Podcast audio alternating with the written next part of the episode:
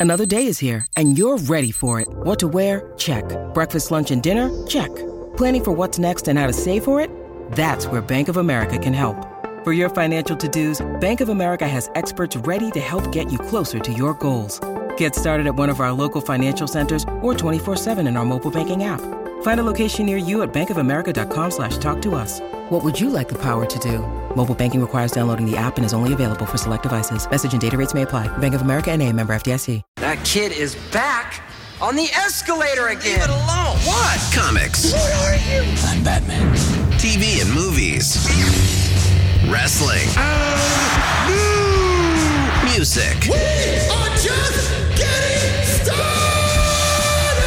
Finally, a podcast about things you actually care about, hosted by a couple of guys who actually care about those things too. What? Did we just become best friends? Yep. Maybe a little too much. Yes, that's awesome. The talented one, Chris Machete, That no talent ass clown became famous. and Brenton. You know, that guy from your other favorite podcast. I liked it. I was good at it. So grab onto the handrail and don't let go. There's a little boy caught the escalator. This is the Kids on the Escalator podcast. Here's CM and BD. Hello. Yo, what's going on, man? What's happening? Let's dedicate this episode to Dr. Johnny Fever Howard Hesseman. That's He- right. You better do your has Dr. been- you do your I- I like- Johnny again. You got to do it again. I did my Johnny. What'd you say? You got to do it again. No, I can't do it again. It was, that's a one-time thing because I didn't even know he was going to leave us, man. That's I've just always wanted to do that. If you if you're a Facebook friend of mine, you know that my um, Facebook title picture for has forever been Johnny Fever. And Yeah. the funny thing is, I have Johnny Fever and Jennifer Marlowe, Loni Anderson, because it, Mhm. the, the thing is like my my wife's name's Lonnie, and then I'm kind of like Johnny Fever, so that was the whole thing there. But uh, man, grew up watching Johnny Fever, Howard Hesseman. Peace and love, my friend. He made what was eighty something years old, man. That's good. That's cool. 82 is what I'm 82. hearing. 82. So, uh, and he, yeah, he did a lot. Rest in peace to Dr. Johnny Fever, So our this- this favorite episode's- dedicated to uh, Dr. Johnny Fever. And uh, I guess one thing I can do that I did is booger. I didn't throw that in at the end. I was too excited to get to that song. Dun dun dun dun dun dun dun dun dun dun Yeah, That's that's for Dave Fortune as well. Dave was like, "Where's the booger?" So, Dave, Mm-hmm. there you go. There's your booger. No, for sure, Dave. Yeah, it was funny because I, I, I was so excited to get to that jamming part that I forgot. I totally forgot about Booger. I should have ended the show with that. But um, and this is great. So I have been watching way more wrestling than uh Boba Fett and Star Wars right now. So I'm really excited about the next guest because if you know me, Brent, you know I love my Retro. classic wrestling. Man, I'm Classic born in the I was born in the very early '70s, so I am a Gen X uh, student, right? Like you know what I mean? Way before Way, me. the very early 70s I was born and I love it man so that was you know I got the 80s you know the, I'm a Gen Xer so yeah, my that's I wrestling. My wrestling was the best wrestling yeah, I, I would I would agree. I came through it too, man, and it, it was. no I know, you right That our was, that wrestling was sorry I was Our late wrestling. to I was late to it not uh like you know us in Canada we only had Maple Leaf Wrestling and we had all these kind of um we were you limited know, these things but we were limited and lead that lead into WrestleMania 1 we never really got up here we really didn't get any kind of wrestling coverage until after WrestleMania 1 maybe into WrestleMania 2 and then that just ran from like 86 87 on in Canada it ran it was nuts and it was crazy Yeah. so um yeah, so we got lots to uh, get to today. Our guest Mm-hmm. this week, unfortunately, uh, had a me- his wife had a medical emergency last week, so we had to push, which led to a solo episode of Chris doing a breakdown of Daredevil, which did monster numbers. So everyone, thank you for listening to that yeah and watching. thank you very much for watching and listening to my Daredevil episode man that was fun And I would have made Kevin Smith proud. Yeah, I Uh, would've. But talked uh, keeping with the podcast theme and what's going on, we got a couple things we're going to get to today. Number one, uh, we're going to have a very special guest on today. Number two, then we got two more guests joining us as normal. Uh, we got Mike and Jimmy coming on that are going to talk, uh, join us for a little bit of a roundtable on Boba Fett after we're five episodes in and what's everyone feeling. And then Chris has got a wee bit of a uh, comic announcement.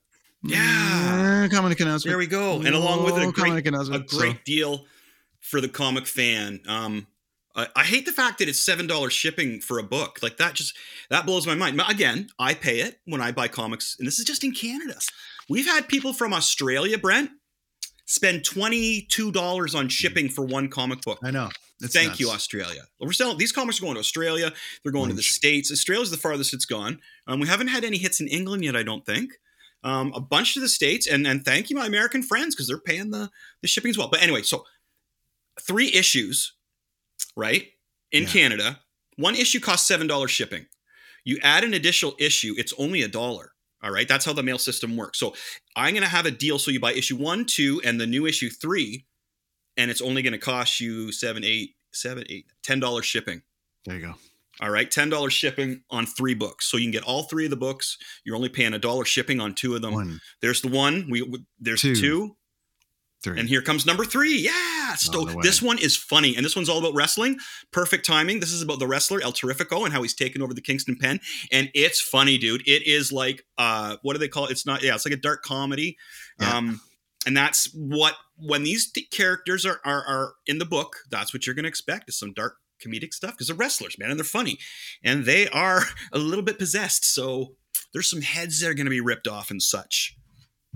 Without further ado, we have a, a guy coming on here who's gracious with his time. Yes, His dad, I'm stoked.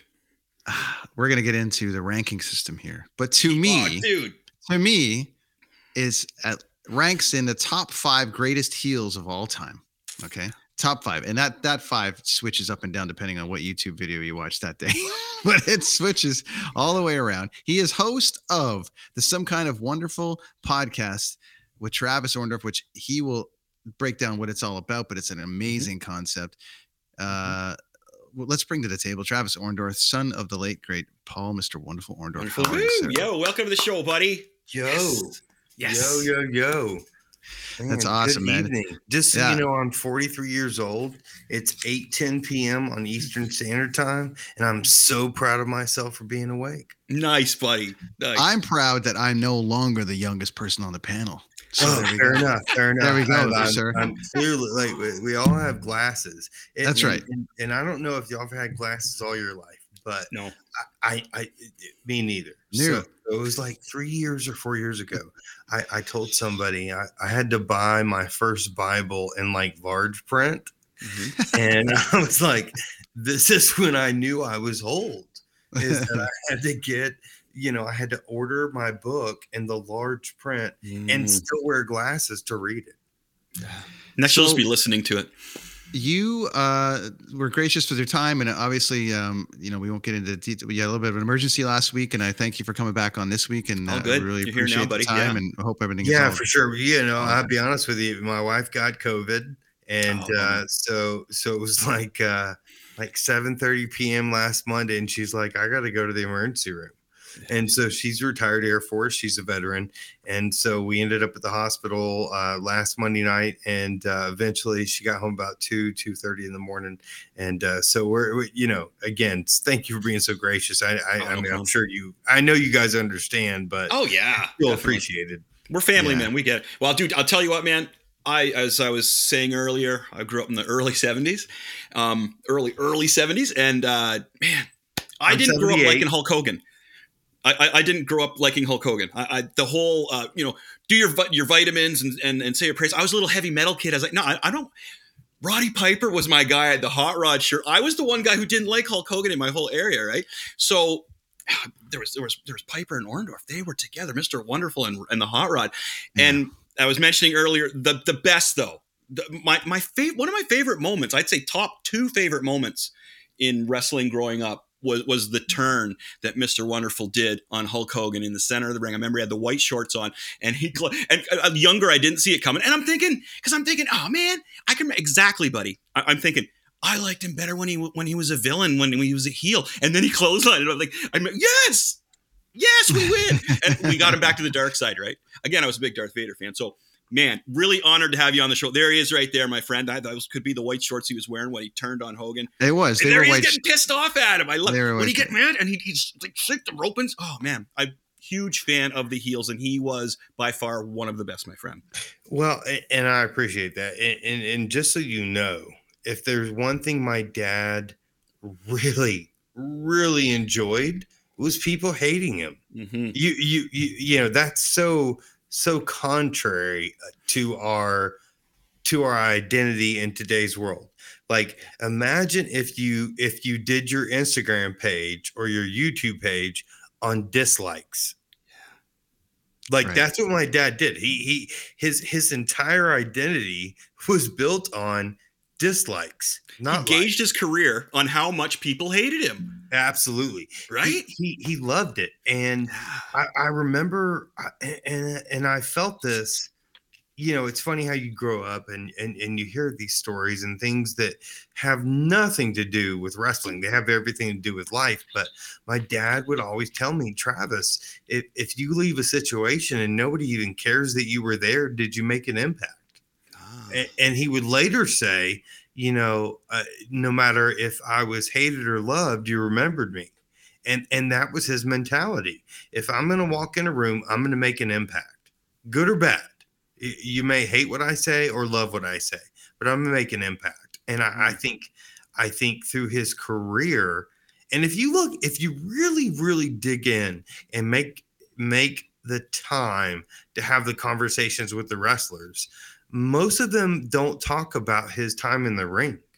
They Mm-hmm. talk about the conversations they had outside the ring. That was Yeah. my dad's my dad's greatest gift. Nice. Yeah, I, I'll never forget that Steve Austin said that the number one thing he ever learned from my dad was my dad told him that uh, you know there's life after wrestling, and so when I think about my father in wrestling, I think about him as a patriarch, and I think about him as a trainer. I don't think about him as a wrestler. I I, I should, but I did. I, that's just not what I saw because I was, you know, again, I was born in 78. My brother was uh, 10 years younger. My dad started wrestling, I think, in 1974. So by the time he was in, you know, WWF, I was like, you know, five or six years old. I didn't have the understanding I did later in life when he was uh, managing the power plant. I see. Right. yeah. The WCW, that was the WCW training facility back then. Correct. Right. And your The, dad's uh, in three Hall of Fames as well, isn't he? That's correct. He's in the Professional Wrestling Hall of Fame, uh, the the the WWF Hall of Fame, and the Amateur Wrestling Hall of Fame. Mm. And oh no, excuse me, University of Tampa Hall of Fame. Right. Yeah. Big football player growing up. Dude, And did and he made Dude, Tampa famous. I mean, he made Tampa famous because uh, you know one of the things about those wrestlers being introduced back then was where are they all from? And a lot of guys were like, a lot of guys were, you know, Bret Hart talks about, well, we, we're going to make you from something. You're going to be cowboy this or cowboy that, and he goes, no, I want to be from Calgary. And they're like, well, no one, you're from Canada. No one, no one's going to care. And he goes, well, that's where I'm from. And I always distinctly remember. Mr. Wonderful being very specifically from Tampa, Florida. which and- he's not. He- he's from Winchester, Virginia. So It's so he- funny. You put it on the map. yeah, but so so my dad's my dad's father was a butcher in uh, Winchester, Virginia. Got moved down to Tampa.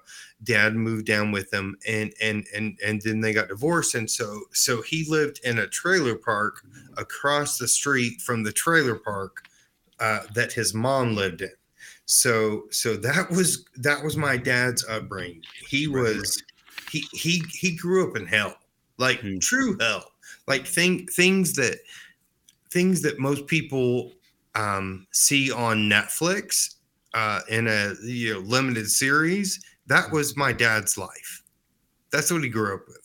So it was much more difficult than I think people would truly understand. And I would also go back to him being Mr. Wonderful will always be his uh, cathartic way of dealing with the tragedy that he dealt with growing up. So he became Mr. Wonderful to protect himself, Mhm. if that makes sense.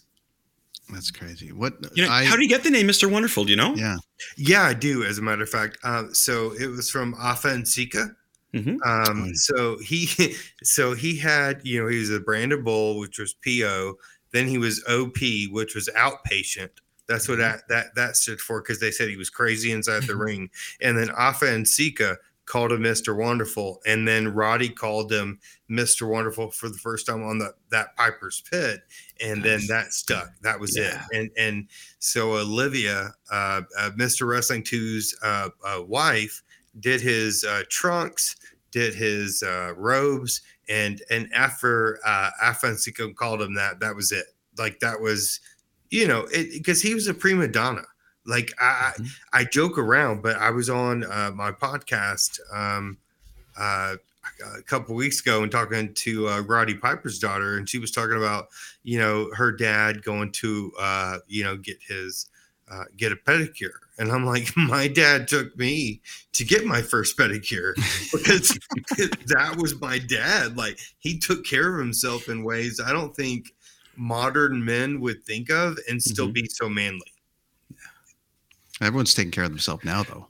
Oh Now yeah, like now, I remember I was in the late '90s. I was shaving my body, and uh, I, they, you know, wearing tight clothes. They called me metrosexual, and I was like, I think I'm dressed like a wrestler.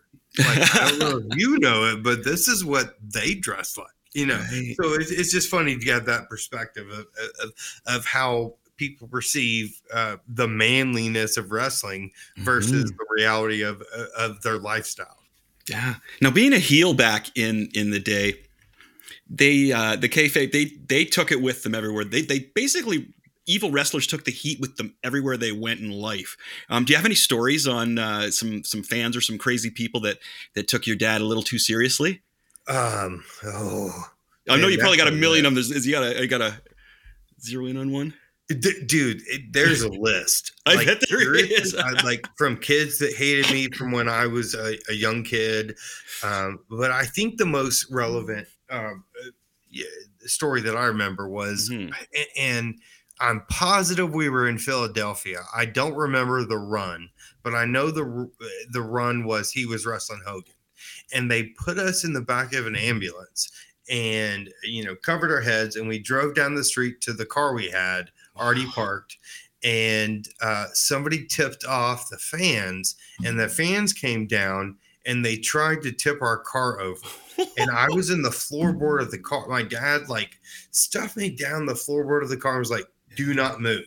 I'm like move? There's nowhere to go. Mm-hmm. And, and, and the car was trying to get tipped over and the police initially or you know were like came in with the you know the the the the, the shields and and they got them to back off and then we got out of town mo you know drove to the next town and then it was the same thing the next night because you know he wrestled and he pissed so many people off that by the time we were leaving they were looking for him wow. like people thought it was real. Yes, yes. like truly believed Mhm. my dad was that guy. And ironically the you know take your vitamins and say your prayers guy Mhm. was actually the opposite. And my dad was that was that guy. He was the guy that took said his prayers and took his vitamins. My, that's who my dad was. But inside the ring he was he was a heel. He was a bad guy and he owned it and he loved it Mhm. He was so good at it, dude.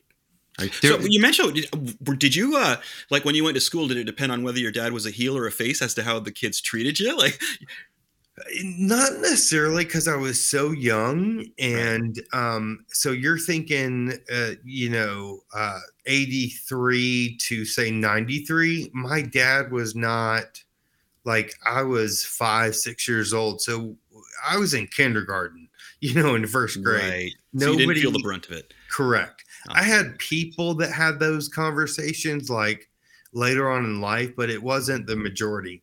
And I went to private school. My dad Mhm. made a point. So I didn't have the same experiences I think I would have had had I lived in, say, Tampa. But I Right. lived in Atlanta and, and nobody knew any, any different. Mhm, mhm. One one of my favorite quotes from uh, the documentaries I watched was your dad said, uh, you know, uh, he, he was just talking about how he, how he was taking care. He says, you know, I get paid well, I, I do my job well, and he said, he says, here's the main thing. He said, if I if you're going to take me away from my kids, he says, you're going to pay me well, and he says, and he looks at the camera, he says, and they did, and I just love that comment. It just it. It seemed like that was really important to him, and I, that was one of the moments that stuck with me out of all the documentaries and interviews I watched of him. Man, really cool. He he looked at money as a way of taking care of his family. I It got that vibe totally. Yeah, it, it was it wasn't one or the other. Nope. And, and and he I, I believe he didn't come to that conclusion until later in life. But Right. when he realized what was important to him, it it, it became a factor. So when he was young, I think he would have sold his soul to the devil. In fact, there was some of his uh, uh, promos said he would sell his mom down the river uh, for a paycheck. And, Wow. and, and I think when you're in your early 20s, that is exactly what you would do. And then Mhm. you get older and go, oh, you're going to pay me for my time, or I'm Yeah. not going to do it. Right. And Travis, plus, he worked got- hard to that point.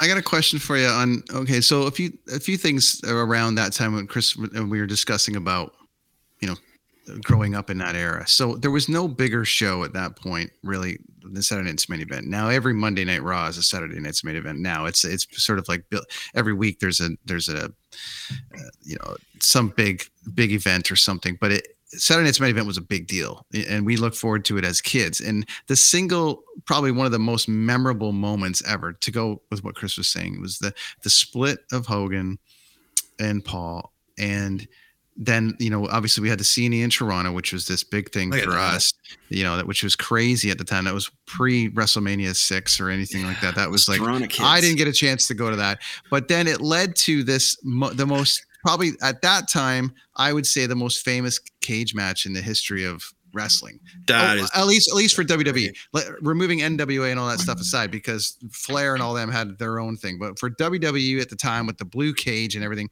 I don't believe there was a bigger cage match at the time, even bigger than Bundy and Hogan at two. This was Hogan and Orndorff at uh, Saturday Night's main event with the very famous double touch on the ground Mhm. and it was you know Ventura, Jesse Ventura, screaming and yelling and doing the whole thing about no, he touched first, and it was just so controversial, and it was like the biggest time for your dad's life. How old were you right around then? Oh gosh, like seven or eight years old. Were you And- aware? and- were you aware of the impact of that it, that it was at that point? Because it was massive. There was no bigger bad guy in the world than your father at that time. I Um, remember reading an article um, in the paper, and I want to say it was the it was the New York Times, and and this is me going to to school, like as a young kid going to school, and uh, we had the paper in the car because my dad got all the papers, and I remember reading that my dad was the most hated man in America.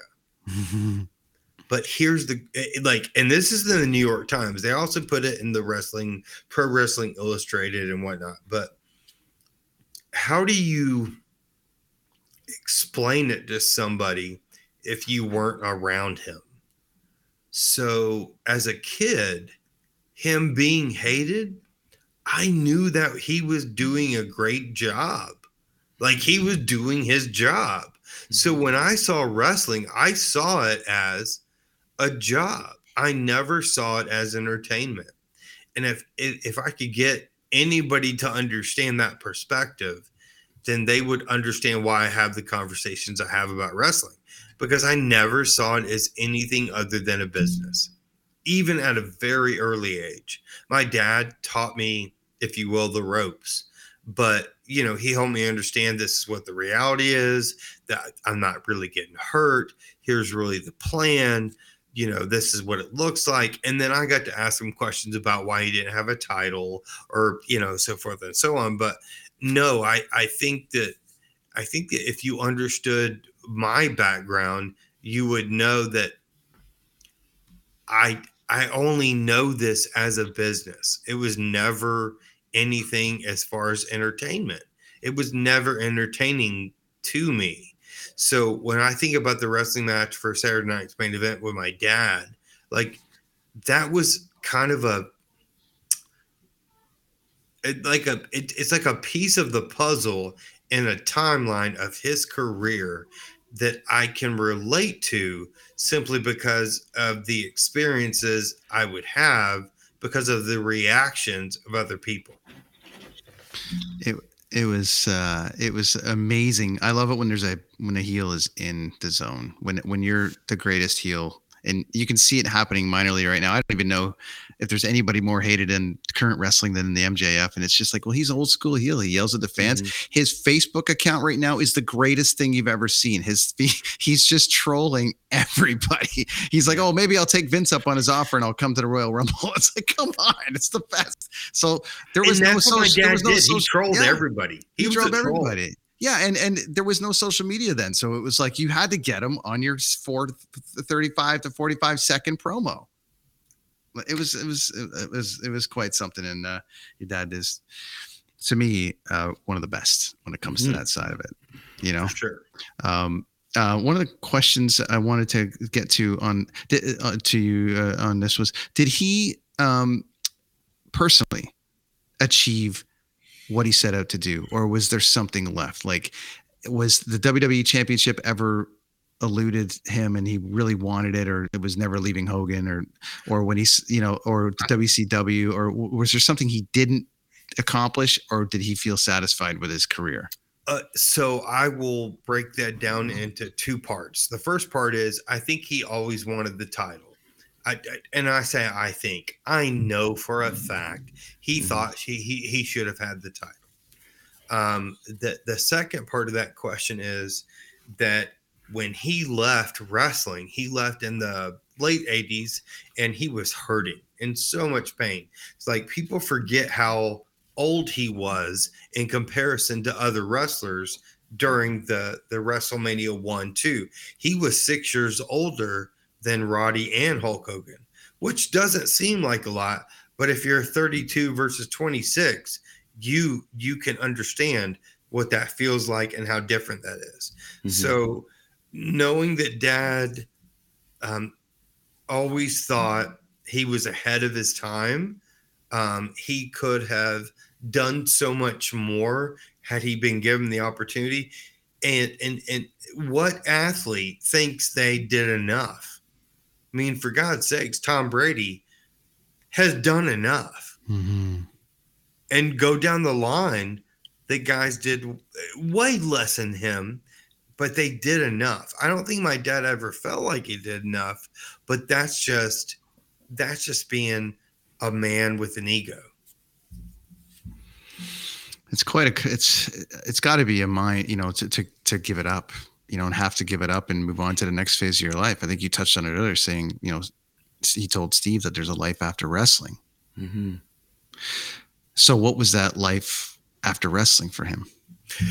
Man a lot of hunting yeah. and uh, a lot of time with his grandkids and mm-hmm. uh, you know he he he regretted you know a lot of his decisions but when he got older he really centered himself and spent time with the people he cared about so uh, you know once he retired he he was all in on family and and so it you know might have look, not looked like what other people's family looked like but uh, he spent time with his grandkids and i you know from what i can tell he enjoyed the last I would say 15 years of his retirement, which, you know, was special for me because I got to spend time with him. Yeah. Mm-hmm. Chris, what was your favorite moment? You said it was when he turned on Hogan. Do you have it? What's, oh, your, yeah. other favorite, what's your other uh, Orndorff highlights in your oh well the, the, I forgot the cage match was sensational. That was really really well played. And the timing to do that from the top and to walk out that was that was really good. For both wrestlers put on a really good show I thought for that one. Um, that was the thing I didn't like about Hogan is I really didn't think he was a great wrestler. And there's guys like Mr. Wonderful that was like oh that guy could I bet he could kick his ass back in the in, in the back room. And from rumor has it he could have kicked a lot of people's asses in the back room.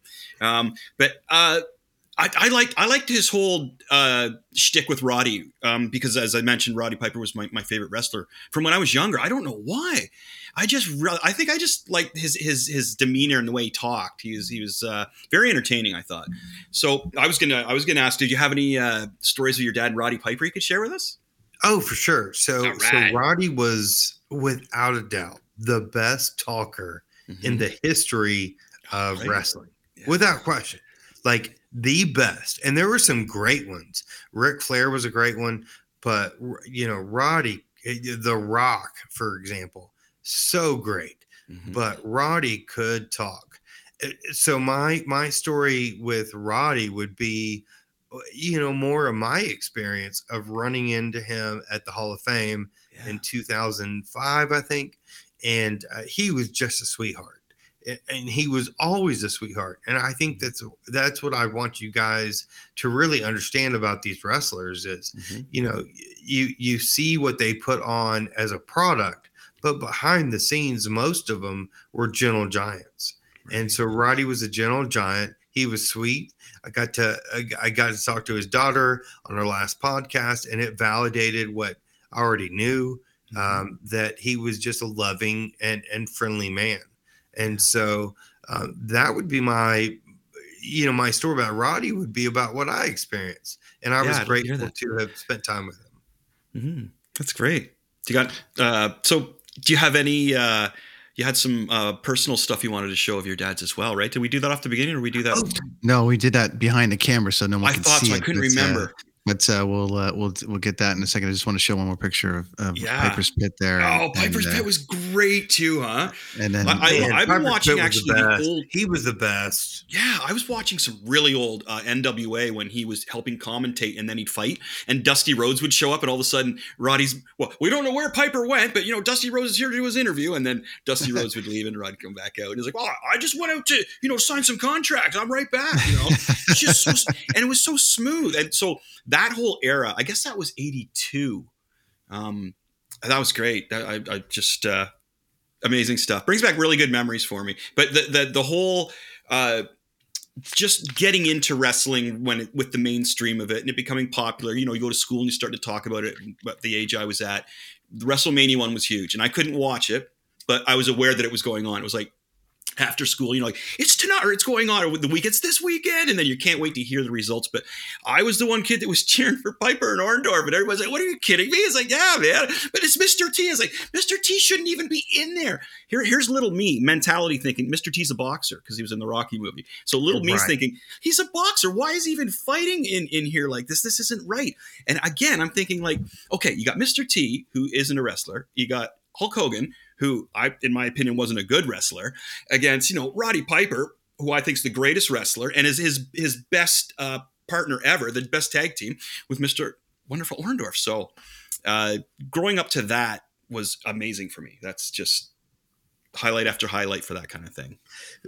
I think it was for so many people. I think we all connected in a different way, um, and and understand that there were guys that root for the good guy, and there were guys that rooted for the bad guy. Yeah. Eh, but they they saw the good guy as the bad guy, and that that was that was a unique time. You know, understand that like at that period of time, everybody hated the Sheik you know when when when Hogan won the title from him. So so there were so many people that rooting for Mr. Wonderful and Roddy Piper was against the norm. Yeah. Like that is not what you did until that like who rooted for a heel before my dad and Roddy? right. I'm not saying they didn't. no, I, I don't know that's, I anybody gotta look did. into that. That is a really good point, my friend. Mm. Yeah. Did Yeah. you? So did you have no choice but to be a wrestling fan, or were you were you a wrestling fan the whole time, Travis, or did you Oh, actually good have to be? Did you have to become a wrestling fan because your dad was a wrestler, or did, were you just like, I don't like it? like where, were- I- where were you on it? Uh, so That's a long question. It's a tough questions here, buddy. It's a tough it- question. It is because I respect the sport. I respect the athleticism. I respect the individuals. But when you've seen behind the curtain, Mm. the magic isn't as real. Not to say it's not, you know, an illusion, but it's not as fun to watch. So for me, I lost interest at an early age eh, for two reasons. Number one, because I needed to know it was fake because I was scared my dad would get hurt. ah. right. So that's number one. Number two was I talked to these guys. They were so normal in an everyday conversation. So for them to go, like, I got to talk to them 10 minutes after a promo, and I understood that they were playing a game. And so I was part of it. And, and it- whether it was intentional or unintentional, it was part of the game. So, so when these guys went out and did that, I was rooting for them to be the character they played to be, and I want I wanted them to do their best. But like at the end of the day, I knew who they were, and it, anything that they said outside of that was irrelevant. Mhm. Because no offense to them, my dad's Mr. Wonderful. Like, like how famous are you? Mhm. no no offense but like i know who my dad is so i don't i don't need your approval and so just be yourself and and and and that was uh, you know again for me for for uh, it wasn't that i didn't it wasn't a fan. I just I rooted for them to be successful. I'll give you an example. Paul Paul uh, Wight, Mhm. um, his yeah, the Big Show. His photos before he became a wrestler were sitting on my fireplace, Oh, and my dad was looking at him, and he was playing a character Paul Bunyan, and it was all he had that you know the the you know the red plaid and all that. Mm-hmm. So I got to see him go from obscurity, from sitting on a picture in my living room and watching tape of him on VHS to you knowing him as the big show. Yeah. So for me, I see him as a child, not in a bad way, not like a like he's childish, but I saw him go from nothing to mm-hmm. something and my dad saw that in him. I remember him sitting down with me and my best friend Kevin saying, "If you want to become a wrestler, you better become a freak. This guy's got it. I see it. I Yeah. got it." So that's my idea of wrestling is obscurity of individuals, you know, sitting in a picture on my fireplace on my dining room table that eventually became the top wrestlers of the of, of, of, of this generation. Yeah. Is there any others that come to mind like that, like Paul Wight? Oh gosh, um, uh, Triple H. I know my dad talked to him. Mhm. I, I had several conversations with Steve Austin before he be, moved from uh, WCW to WWF. Mhm. Um, you know, several like that. I, and again, I got to sit on, sit in on those conversations. I, to say I was, you know, lucky enough to be privy um, privy to them would be an understatement. yeah. It's quite something. Now you've got uh, some some memorabilia, as Chris mentioned, about um, Mhm. some, some some stuff from your dad's career that you wanted to show us here. Yeah, for sure. So life. this is uh, WrestleMania one, wrestling tights. Wow. So these I- tights, these tights right there. There they are. would be it. Yeah, look at that. That would be it. So um, I know a lot of people have asked if I'm willing to sell this stuff. The answer is no. Um, but yeah, I've, I've got those, and then this is, and so understand. My dad was a star athlete in everything he did. So this is his baseball glove. From, Wow. You know, and you see the PPO, which is Paul Parlett Orndorff. yeah, it's awesome. Very Amazing. cool. How often do you get a Very chance to uh, do you have do you you've got the new show? So let's we'll dive into that. Um, You've Yeah. got this brand new show called Some Kind of Wonderful. Um, why don't you let us know what that's all about? Because it sounds like a really great concept. hmm so it's just conversations it really is it's just just me having fun with people that um come from the wrestling business but not wrestlers just their children. So i had a conversation with roddy Pi- roddy piper's daughter um, tito santana's daughter um, eric bischoff's son. And uh, uh, you know i've got a couple people lined up over the next few months. So we're just having conversations about what it's like to grow up um, in that uh, stratosphere and, and and and and how they navigated some of the you know the stuff that comes with it and forgive me my my, my voice is going but um you know the last uh, conversation with falon uh, piper's uh, daughter Mhm. was was so insightful and it, it, it was meaningful and it, Nice. it's so much deeper than just wrestling it's about the humanity of these individuals and what they grew up with what they dealt with and then what they passed down to their children Wow, that's really interesting. I really like that. That sounds great. And there's a lot of to- children. there's a lot of wrestling kill Yeah, uh, ch- children. you know, we've had one illegitimate child so far so we're at 25% well, there's so many, and there's the stories, right? Like growing up Hart and growing up Orton, and grow, you know, the, the the funny thing about growing up uh, or having a podcast that you're talking about where you interview wrestling kids. Well, you could interview Randy Orton because technically he's a wrestling kid. Yeah, You know what I'm saying? Technically, I could, and and uh, you know, for me, it was never about getting famous. It's about, uh, for me, it's really about getting some closure and understanding. And Yeah. so when I was talking to Piper's daughter, I remember thinking, uh, this is what I needed to understand my place in this world and and somewhat of my purpose. So so I, I'm grateful. We've had some fun with it, and we got more to come. And Nice. uh, you know, my, it's not about celebrity. It's more about understanding what um, what celebrity looks like behind the scenes. Like Mm-hmm. you know, I, I'm very open about my brother's uh, struggles with uh, uh, you know prison and and jail from the time I was very young. So you know, his story is is about him failing to you know follow through on my dad's you know expectations. But for me, it's it it it's different, but it's the same. If that I, I don't know how else to say it. It's like it's Mhm. it's like we we experience the same thing so different. We we we we thought of fame so different. For me, my dad never wanted me to pursue it. For my brother, he was like, you know, do the best you can. It was just different. Mhm. Do you have a dream guest of, of someone that you would like to have on your show that you'd really like Uh, to talk to and get inside their head a bit?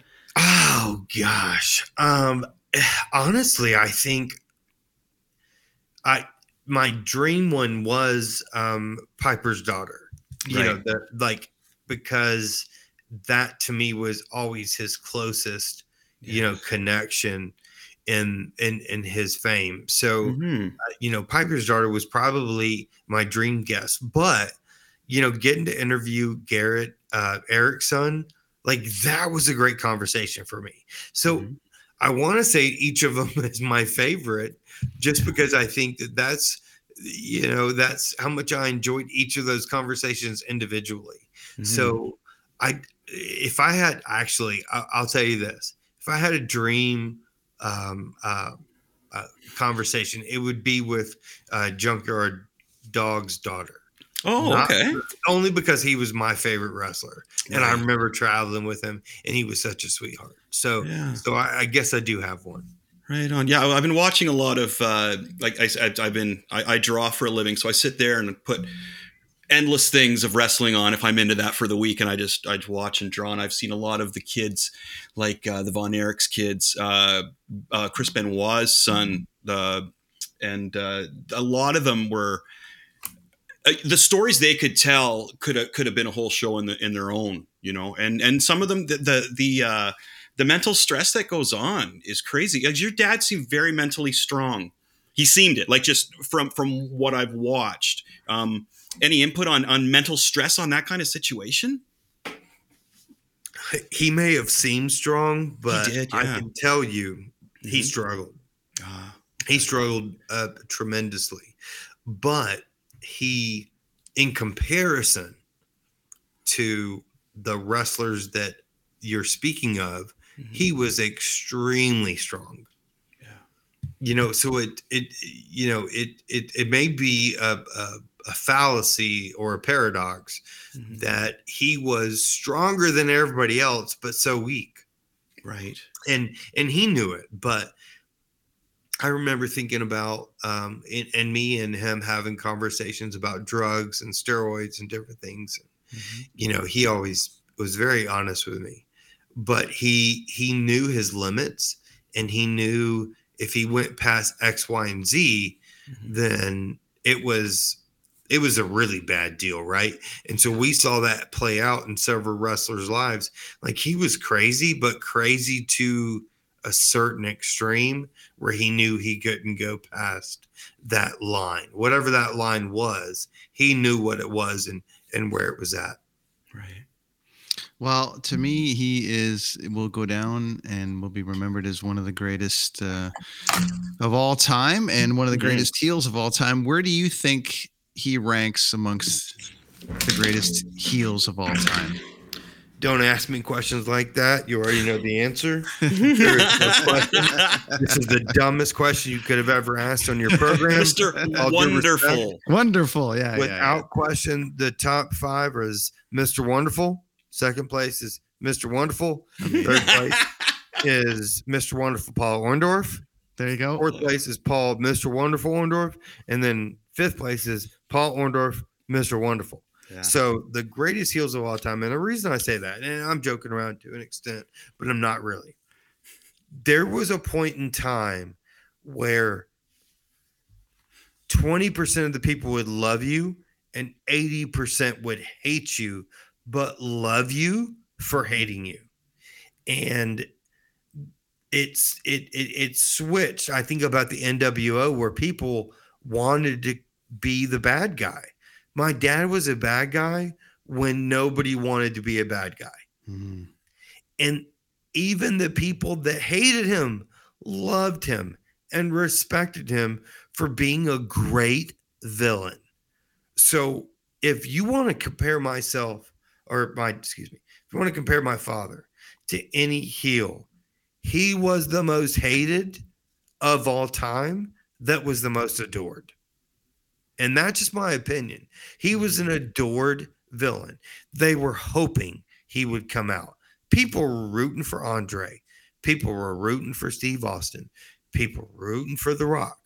Nobody really rooted for my dad, but they loved that he was out there doing his part. Mhm. So you tell me a better villain, and and and I might listen. I, I might even explore it. But when I think about the dynamic of how much they hated him but loved him for it, that to me is what is irreplaceable. And he could wrestle too. There's a lot of guys like like Oh, his talent was incredible. Eh, right right so that was the one thing that struck me about those guys as i mentioned like the wrestlemania was a, the biggest event in that was a farce to me because it was like this is not even a contest um but With the the, greatest storylines back finishing then move, the greatest finishing move. What the, what's better than the pile driver? Jesus. yeah well the Pile pile driver's driver's the great best- right? like that's what i'm saying like you got the pile driver you got the leg drop i'll take the pile driver in a heartbeat plus All he did it so well though And his pile driver, he would actually leap up. He made a point to get off his feet. So if you look at the tombstone that Undertaker did, like he dropped down to his knees. DDT, you drop down.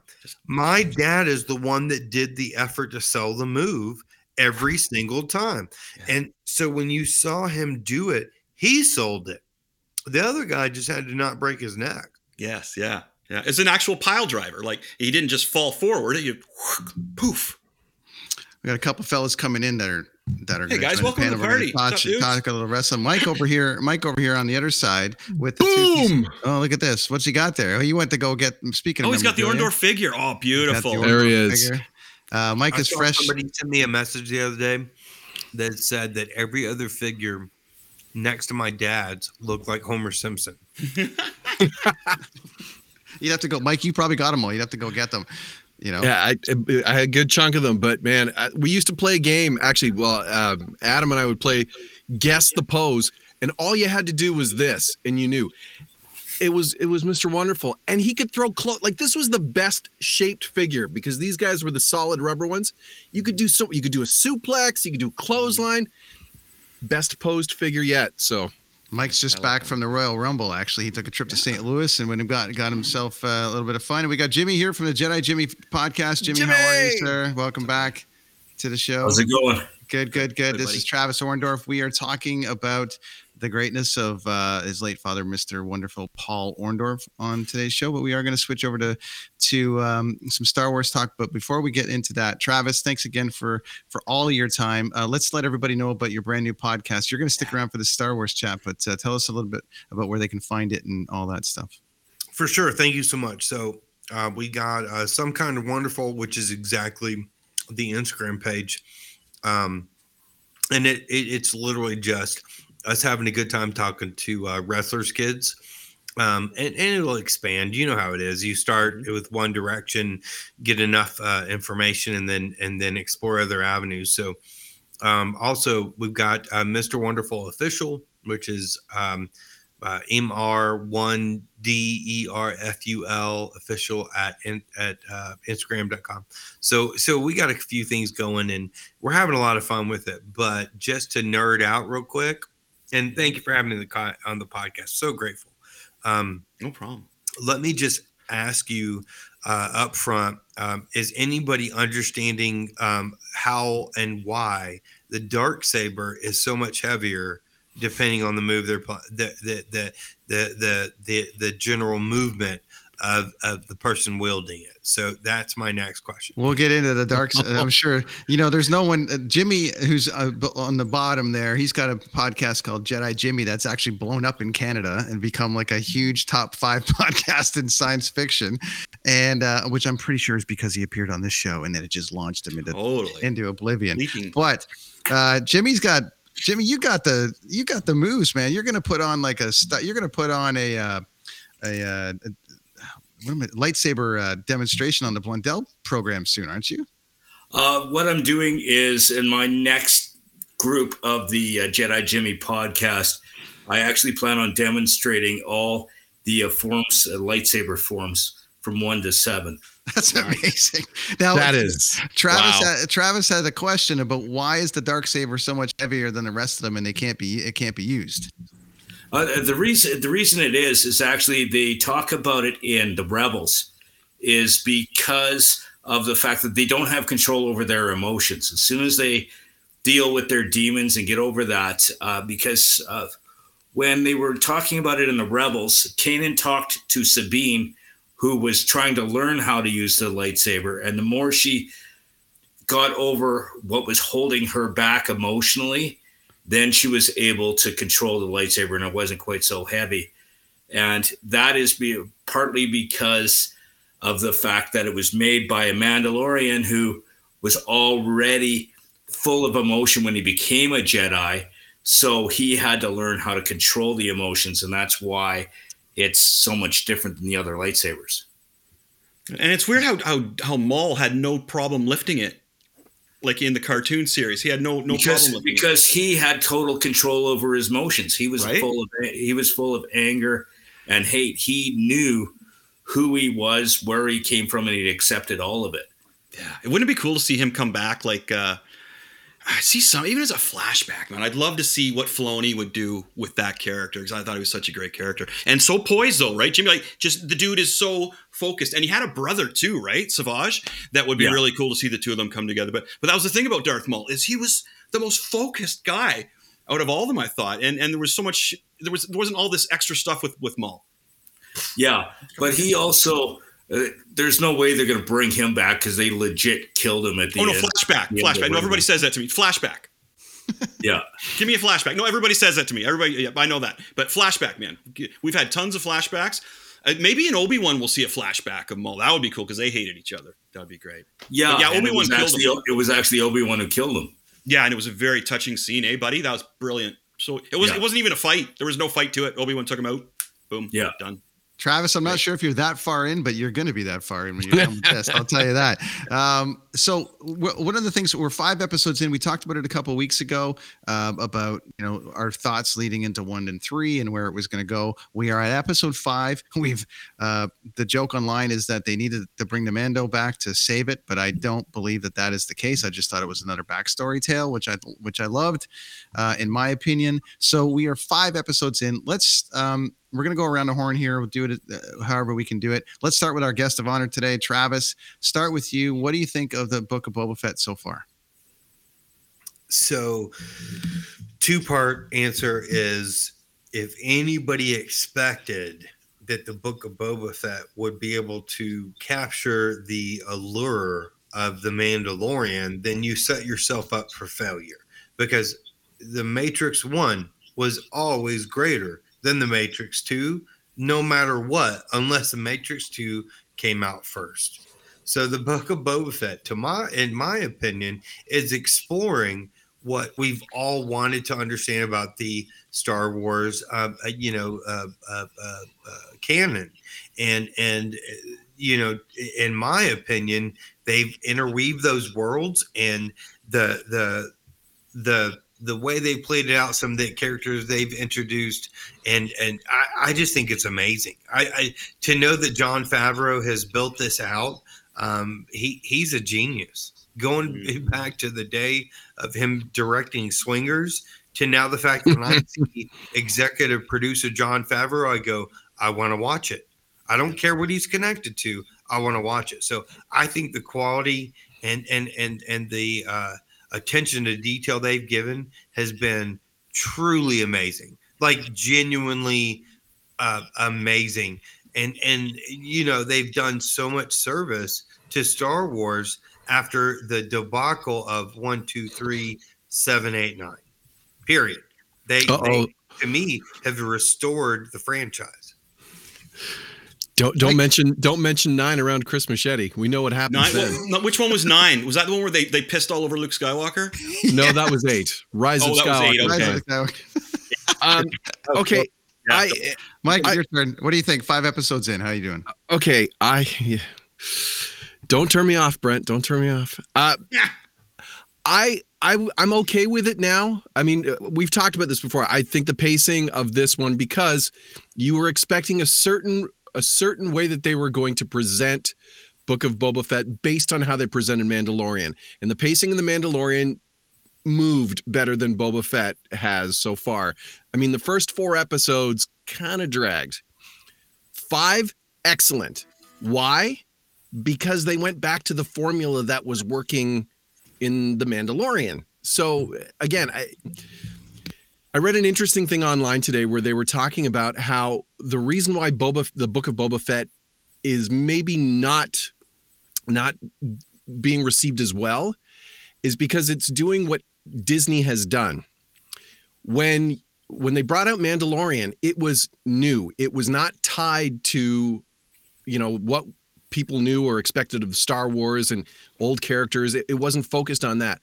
It's that whole take one step back, two steps forward.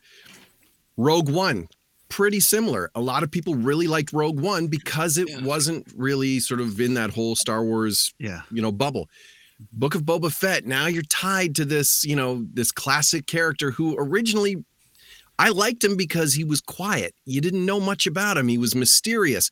He was sort of like a side character, but you know, now the deeper they explore him, now you're getting you're getting it's almost like you're trying too hard to make it something. And I think that's the Disney it's the Disney way rather than take a chance like Rian Johnson did had he done all three films might have been really cool.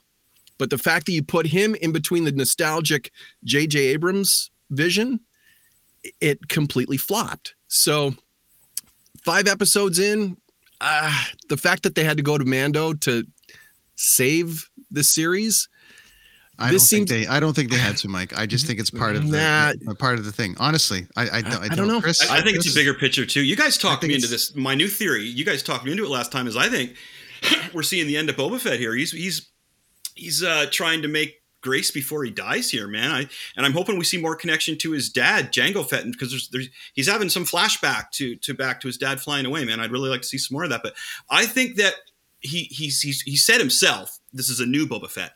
And I think he's winding down. He's trying to make peace with himself before he dies, and he's going to let Fennec Shand run uh, run things after. But I think we're seeing the end of Boba Fett here. I think this is the untimely end of my my old friend. I think, and I, yeah, I think Fennec Shand is going to take his spot. That's what I'm thinking. It just could go that way. Um, I'd be happy with it going that way, but I think we're, we're watching the slow demise of Boba Fett, and I think he's doing it for a reason, and we're going to find it later. And what do you think of that, Jimmy? What do you think's going on there, buddy? I think what's going to end up happening is the reason they brought in Man- Mandalorian is this is going to be a war of the bounty hunters against a bunch of gangsters. So, you know, you have an army, like, think about it. They built an army off of one bounty hunter. The Empire's army was based on one person. Now you have all these people that are trained to track and kill going against soldiers who are mostly trained in this universe to defend. So this is going to be this is going to like they're bringing in more by the end of this you're going to see pro, you're going to see Bossk. You're gonna see- you're going to see possibly IG88. You know, we're going to see pro, 4-LOM. These are all bounty hunters that uh, Boba Fett has worked with before. And this is going to be assassins versus soldiers. Travis, uh, one last final thought on this before you get jet. I know that uh, it's been a busy week for you, so we'll let you get out of here. Yeah, thanks for But, coming on, uh, buddy. Really, we really appreciate me. you. really Yeah, appreciate very it. No, thank you so much. I'm sorry. I uh my wife just uh texted me and said, No, all "Come good. get this," and I don't even know what this is yet. Well, I do something. You just And make it so happen. like, you just make it happen. Yeah. Yeah, so we understand. But no, thank you guys so much. I'm so grateful. I, I hope uh, you'll have me on again. Hundred percent. Everyone, check out uh, the wonderful, uh, some kind of wonderful with Travis. Uh, definitely an amazing uh, podcast with uh, kids of wrestlers. Uh, hopefully, we did uh, some justice today. Your dad was wonderful. Absolutely. Take care, buddy. And, Go take care of your wife, my friend. Hey, And, guys, um, thank you so much. God bless, and we'll talk to you soon. Thanks, buddy. We'll see you That's the pose, man. That was the pose in that pick you just you just had. Fantastic. Awesome. So one thing, Jimmy, I just wanted to ask Jimmy one more thing there. So, so Jimmy, what do you think is going to be the end game here? Like I was saying, like I think this is going to be the end end of Boba Fett. Like that's just my dear. I love to do these daring like attempts at to you know. So so many people say he's not going to die. Yes, he is. So there, there's got to be some kind of end game here, my friend. What do you think it's going to be? It's going to be he's going to be Jabba the Hutt. He's going to run Tatooine. You think no, nothing's He- really going to change? It's just he's just going to stay the leader of. uh I think he's going to do that, and he's going to have all these because the power that Jabba had was Mm-hmm. because he had it wasn't because he was a strong dude. It's because he had all these great people behind him, and you know Boba Fett actually said at one point, I think it was episode four, you know, you uh, you can't do anything without a tribe. You know that's one thing he learned from The Tuskens. Yeah, But we've seen he had that change of heart, right? That's why I was saying that change of heart. So it's kind of his that he can't motivation. do anything Right? alone, and he's going to build this tribe, and it's going to be his syndicate. Mike, do you It's- you think don't- he's going down? you're I think he's going down. Yeah, You're not looking no big revelations after this one, like just. See, I I'm, I'm, I'm predicting like a major death. You know what I mean? You got any I think he's going down. I'm going to throw it out there. If we're going to do Well, this, Big, this- big this is appearance of somebody at the end. No, see, I, I mean, again, if I'm looking at this from a Disney Studios point of view, Mm-hmm. the the the response to this series so far, if I'm an executive, would be, let's do a one and done, Mm-hmm. and and go from there. So in that sense, yeah, Boba will probably meet a very uh, heroic death, possibly saving the Mando, Mm-hmm. which would be kind of cool. Um, especially if he's riding that Rancor, that would be. I We want just got that. kicked out of the Mandalorians, right? Mando. Yeah. Did, so he's I there there's there's something there's something to that. Like if they're only doing a one and done, which I kind of get that sense. Mm-hmm. Um, but at the same time, man, they got to have one major sort of gut punch of a death. If it's not if it's not Boba, it's Fennec Shand Right. because Fennec has really. I I mean, she's she's endeared herself as as far as like a character that you've invested in, Mhm. even if this this season hasn't really explored more about her. Hey, I Mike, mean, she, yeah. she's way younger than uh, the guy playing Boba Fett. He's going. Hey, Temuera is 61 years. That's Yeah, the she huh? old. That's wild. So, so you think Mike? There's going to be a major death as well? You think Major somebody's gonna- death, and I and I I do think we're going to see either Darth Maul or we'll see Qi'ra. Um, that was my next question because you know a lot of times they can save these in the last episode with this huge appearance of somebody who all the fans love, right? So, uh, yeah, Mike and then Jimmy. Who do you think? First of all, who do you think they will pick to put in as a guest appearance? And secondly, who would you like to see come in for the appearance? go ahead, Jimmy. I got to think this one through. Uh, I don't have to think about this. It's going to be both who I want and who I think it's going to be. Beautiful, buddy. there you go. It's- Let's hear it's- If if he dies, he's going to die by one hand. Right.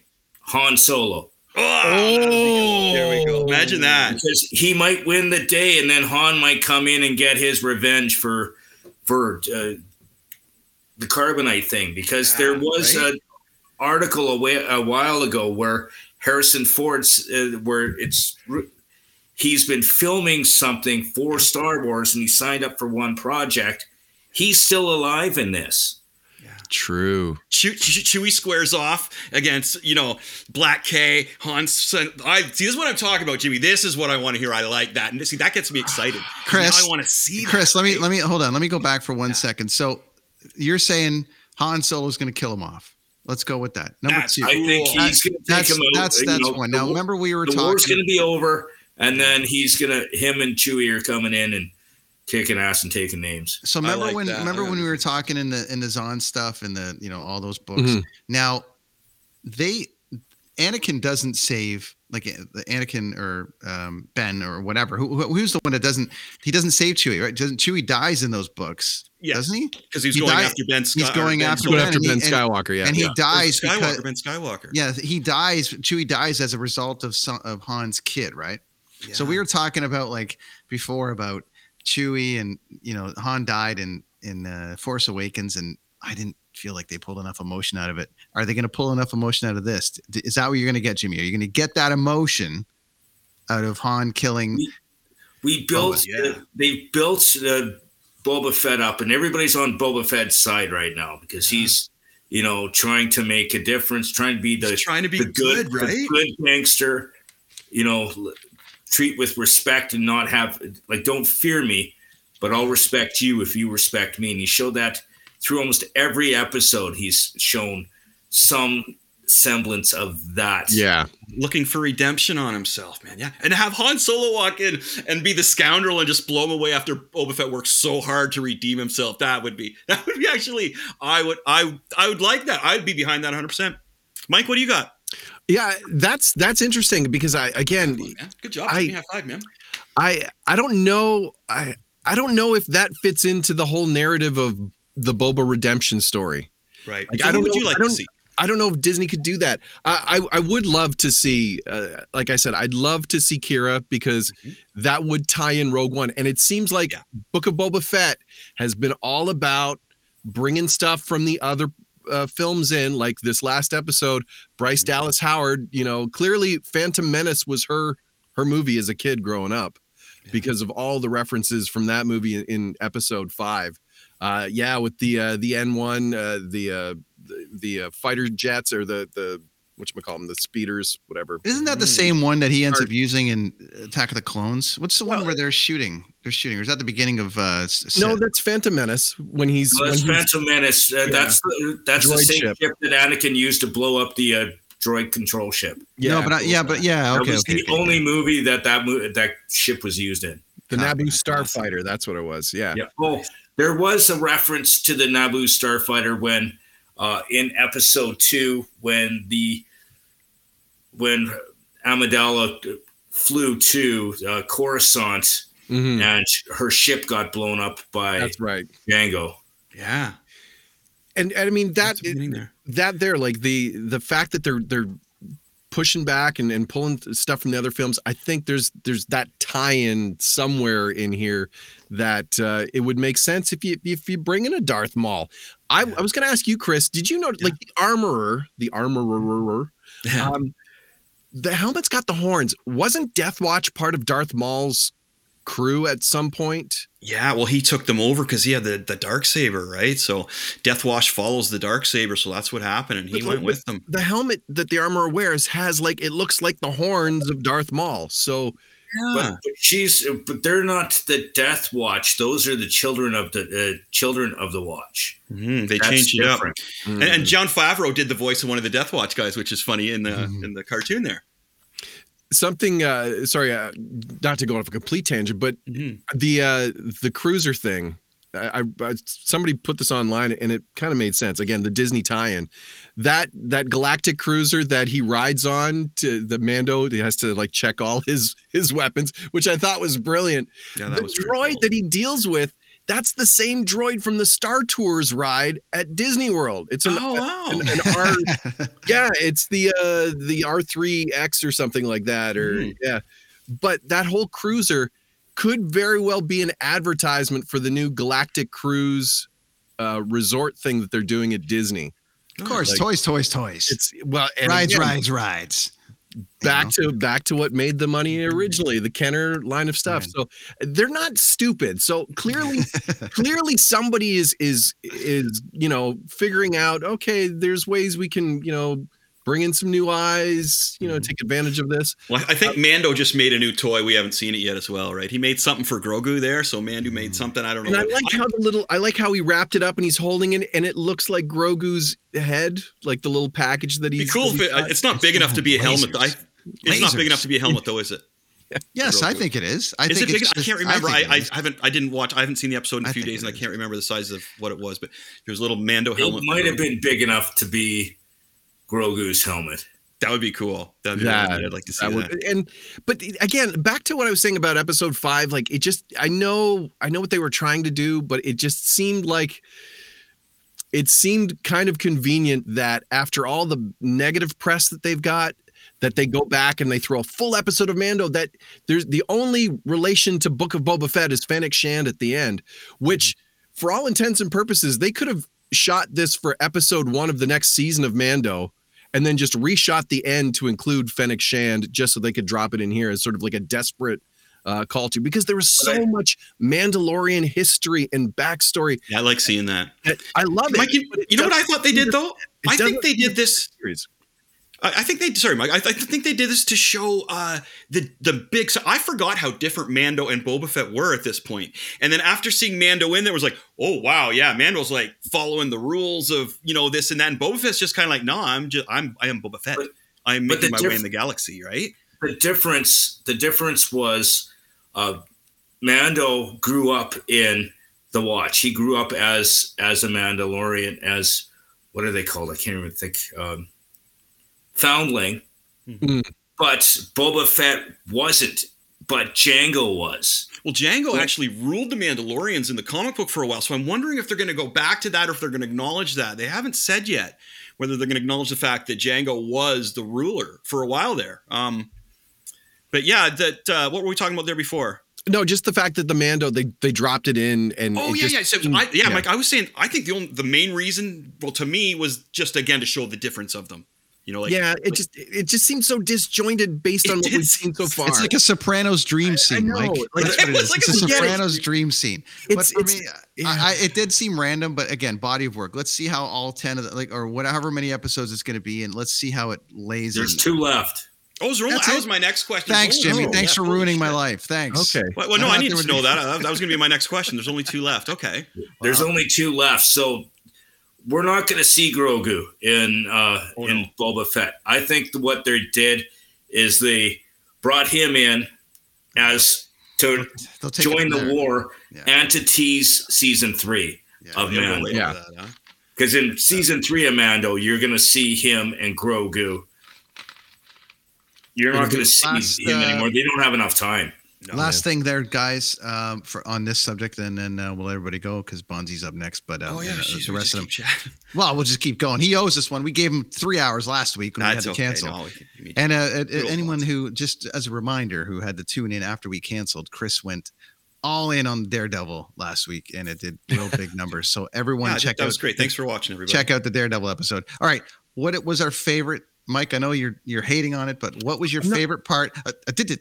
What was your favorite part about, about what was your favorite part about this latest episode? Is there anything that you liked about it? I did. Don't get me wrong. I love Mandalorian. I love Mando. I, I this episode had it been part of the Mandalorian series, I would have been like, thank everything that Chris has taught me about Mandalorian history was given to me in a beautiful, dumbed down, easy to digest It was, version. wasn't it? That's a good It was Mike. That's a good point. It was, yeah. Although I, I will say, every time I hear Tor, it's Tar Vizsla. Is that? Mhm.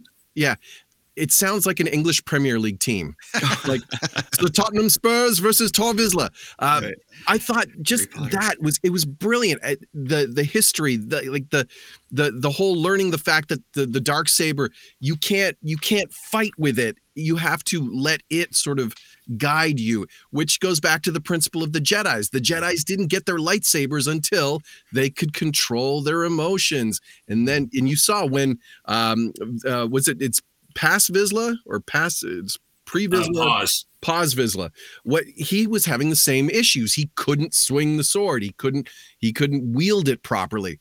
I Mhm. thought like that stuff is brilliant. So good. Even the the the haha funny with the uh taking the the starfighter out there and, and getting busted by the X-Wing. Hey, weren't you that guy that thing? You know, just some really cute moments and callbacks to to Phantom Menace. The you know just the the simple it's the little details. And this apparently uh, there's a, a great video. I think Screen Crush did a, a video on this of the 97 Easter eggs in this episode. Yeah. Screen And Crush is pretty good. I like it too. Mind That's Todd boggling. Kern. Todd Kearns is a go-to. Todd And- Kearns, by the way, what his go-to was this show, but now he's on Screen Crush. Yeah, hey that- Todd, come on, Todd. I, I give I give him props because there was some great stuff in there that I Yeah, yeah. I went back and watched the episode. Loved it. I loved the episode. I just in the book of Boba Fett, you had me going one way with this show, and after episode four, like I even cheered Danny Te- uh, Trejo coming in as the Rancor keeper. But then you hit episode five, and it screams to me, "Yeah, we're losing people. Let's bring Mando back so that we hook them in for the the last couple of episodes." I But they would have filmed it before that conclusion, Michael. Oh, Would they have, or would they have already filmed episode one of season three? Yeah. Like I said, you can Who easily knows? chop They that bring it in. in, they chop it in. But uh, yeah, fair enough. Jimmy, what did you like? Um, about but one one? thing uh, where I don't agree with you that this could could have been a, a Mando that they dropped in Mm. was the introduction of uh, introduction of BD one, the little droid that was helping him with the one leg. underneath the ship. Yeah, The data Because it's kind of funny how they introduced that that droid, and then they announce that they're bringing in the, the video game with him in it again. They're bringing a sequel in. So. Hey, Jimmy, that's one of the way, I little Easter eggs. True, but true. that, that was so that's one thing. But I think I loved it because it's building his his army together. Because Mhm. this whole this whole series has been building an army. Now he has the Rancor.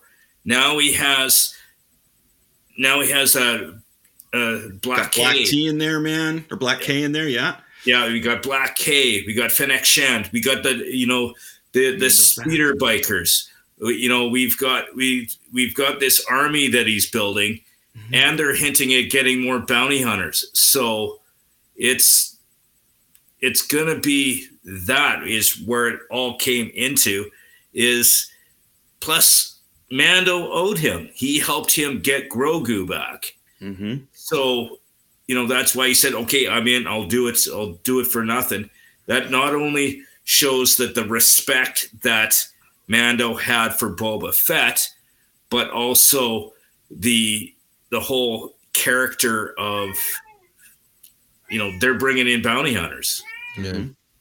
The, That's uh, just I love the uh, the the the race, the subtle little ra- when they were testing out the ship, and then Oh, he- Beggars Canyon. Yeah. Beggars Beggars Canyon, But then, but then he goes through there, and then you can see where the barricade was dropped, like when when little Annie ran over the barricade. That's Oh, still, yes. still on the ground. I didn't realize awesome. I didn't realize until this episode that when they were doing the pod race, they were doing it through Beggars Canyon. Yeah. Canyon. Hmm. I had no idea. And we saw a didn't. Womp Rat. Did we not see a Womp Rat in this episode too? I think so. Yeah, there was a Womp Rat. Mhm. Yeah, that's funny. So, But um, does that also kind of tease at the fact that they might be bringing in Aurra Sing? Or Mhm. is she dead? It's a good question. I would love to see Aurra Sing Because in there. she was because she was watching the race, the pod race through there yeah, that area during uh, episode one Mm-hmm. of uh, you know Star Wars episode. Jimmy, we'll have to check Screen Crush. And do we get do we get that kid back? I love how he said how when he hopped in the ship he said wizard Yeah. Which Wizard, again, call back Wizard to Annie. to that kid. Yeah, maybe we see him the old the Annie's buddy from when did Tatooine become the place to be? Like I thought everybody wanted off Tatooine, and now everybody like it is the center of the galactic universe right but, now. but it's it's the it's the outer rim and this and these two series are not actually you don't see any of the new republic or much of it other than the fighters because this is the outer rim this is the underbelly of the universe Yeah. this is the stuff that you never saw in any of the star wars Mm. franchise because really this is kind of this uh, like this is like the back alleys of uh, of, of most towns you know where you, you're you're seeing your gangsters and your slumlords and Yeah. So it's, it's like the it's the Daredevil of Marvel universe, man, is what it is. It's like Hell's Kitchen. you know what I mean? Yes. Like, Daredevil fights in Hell's Kitchen, and this is where the bounty hunters fight. Is like the Hell's Kitchen of uh, of Star Wars. Yeah. Yeah, Jim, that's a good point. Great point, buddy. it's a big bright blur.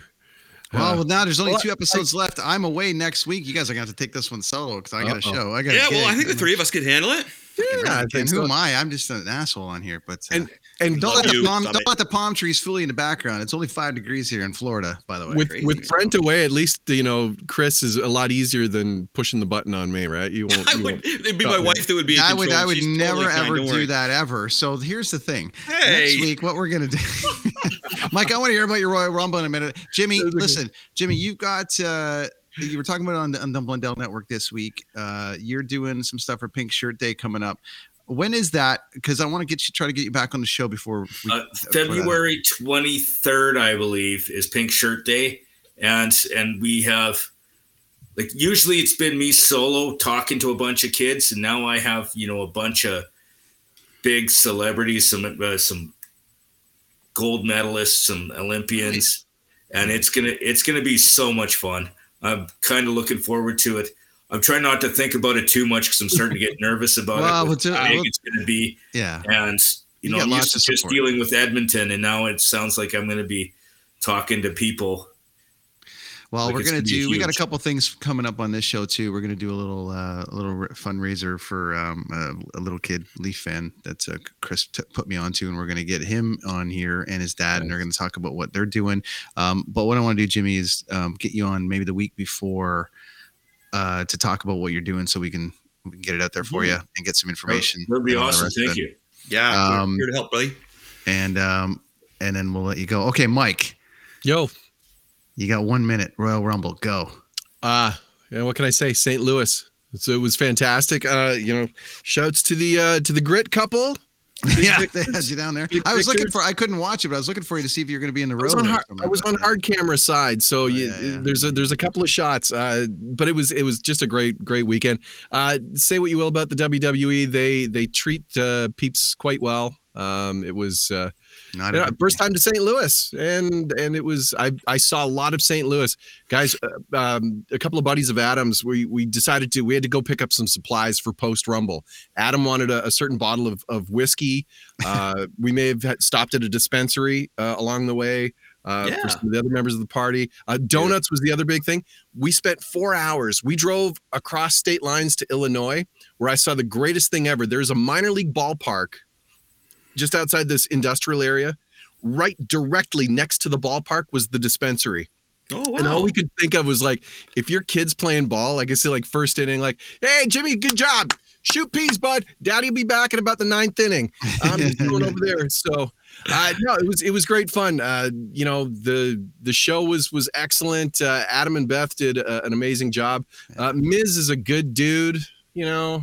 He Uh, did. He cut a promo on on my little Alex, and uh, when I was out with Allison Chains and Corn, Oh, okay. he uh, Nice. cut a. He's like, "Go to bed, Alex," or you know, or whatever. And it was pretty. He was pretty all gentleman, all class. So Yeah. I did a good time. I'll be in St. Louis for a show on my birthday, which coincides actually on February 23rd, Jimmy, on Pink Shirt Day. Oh. I don't know how I'm going to do this, but I'll be in St. Louis on my birthday for that, and we'll try to do the whole thing. But we're going to get you on. Um, let's do the question, Mike.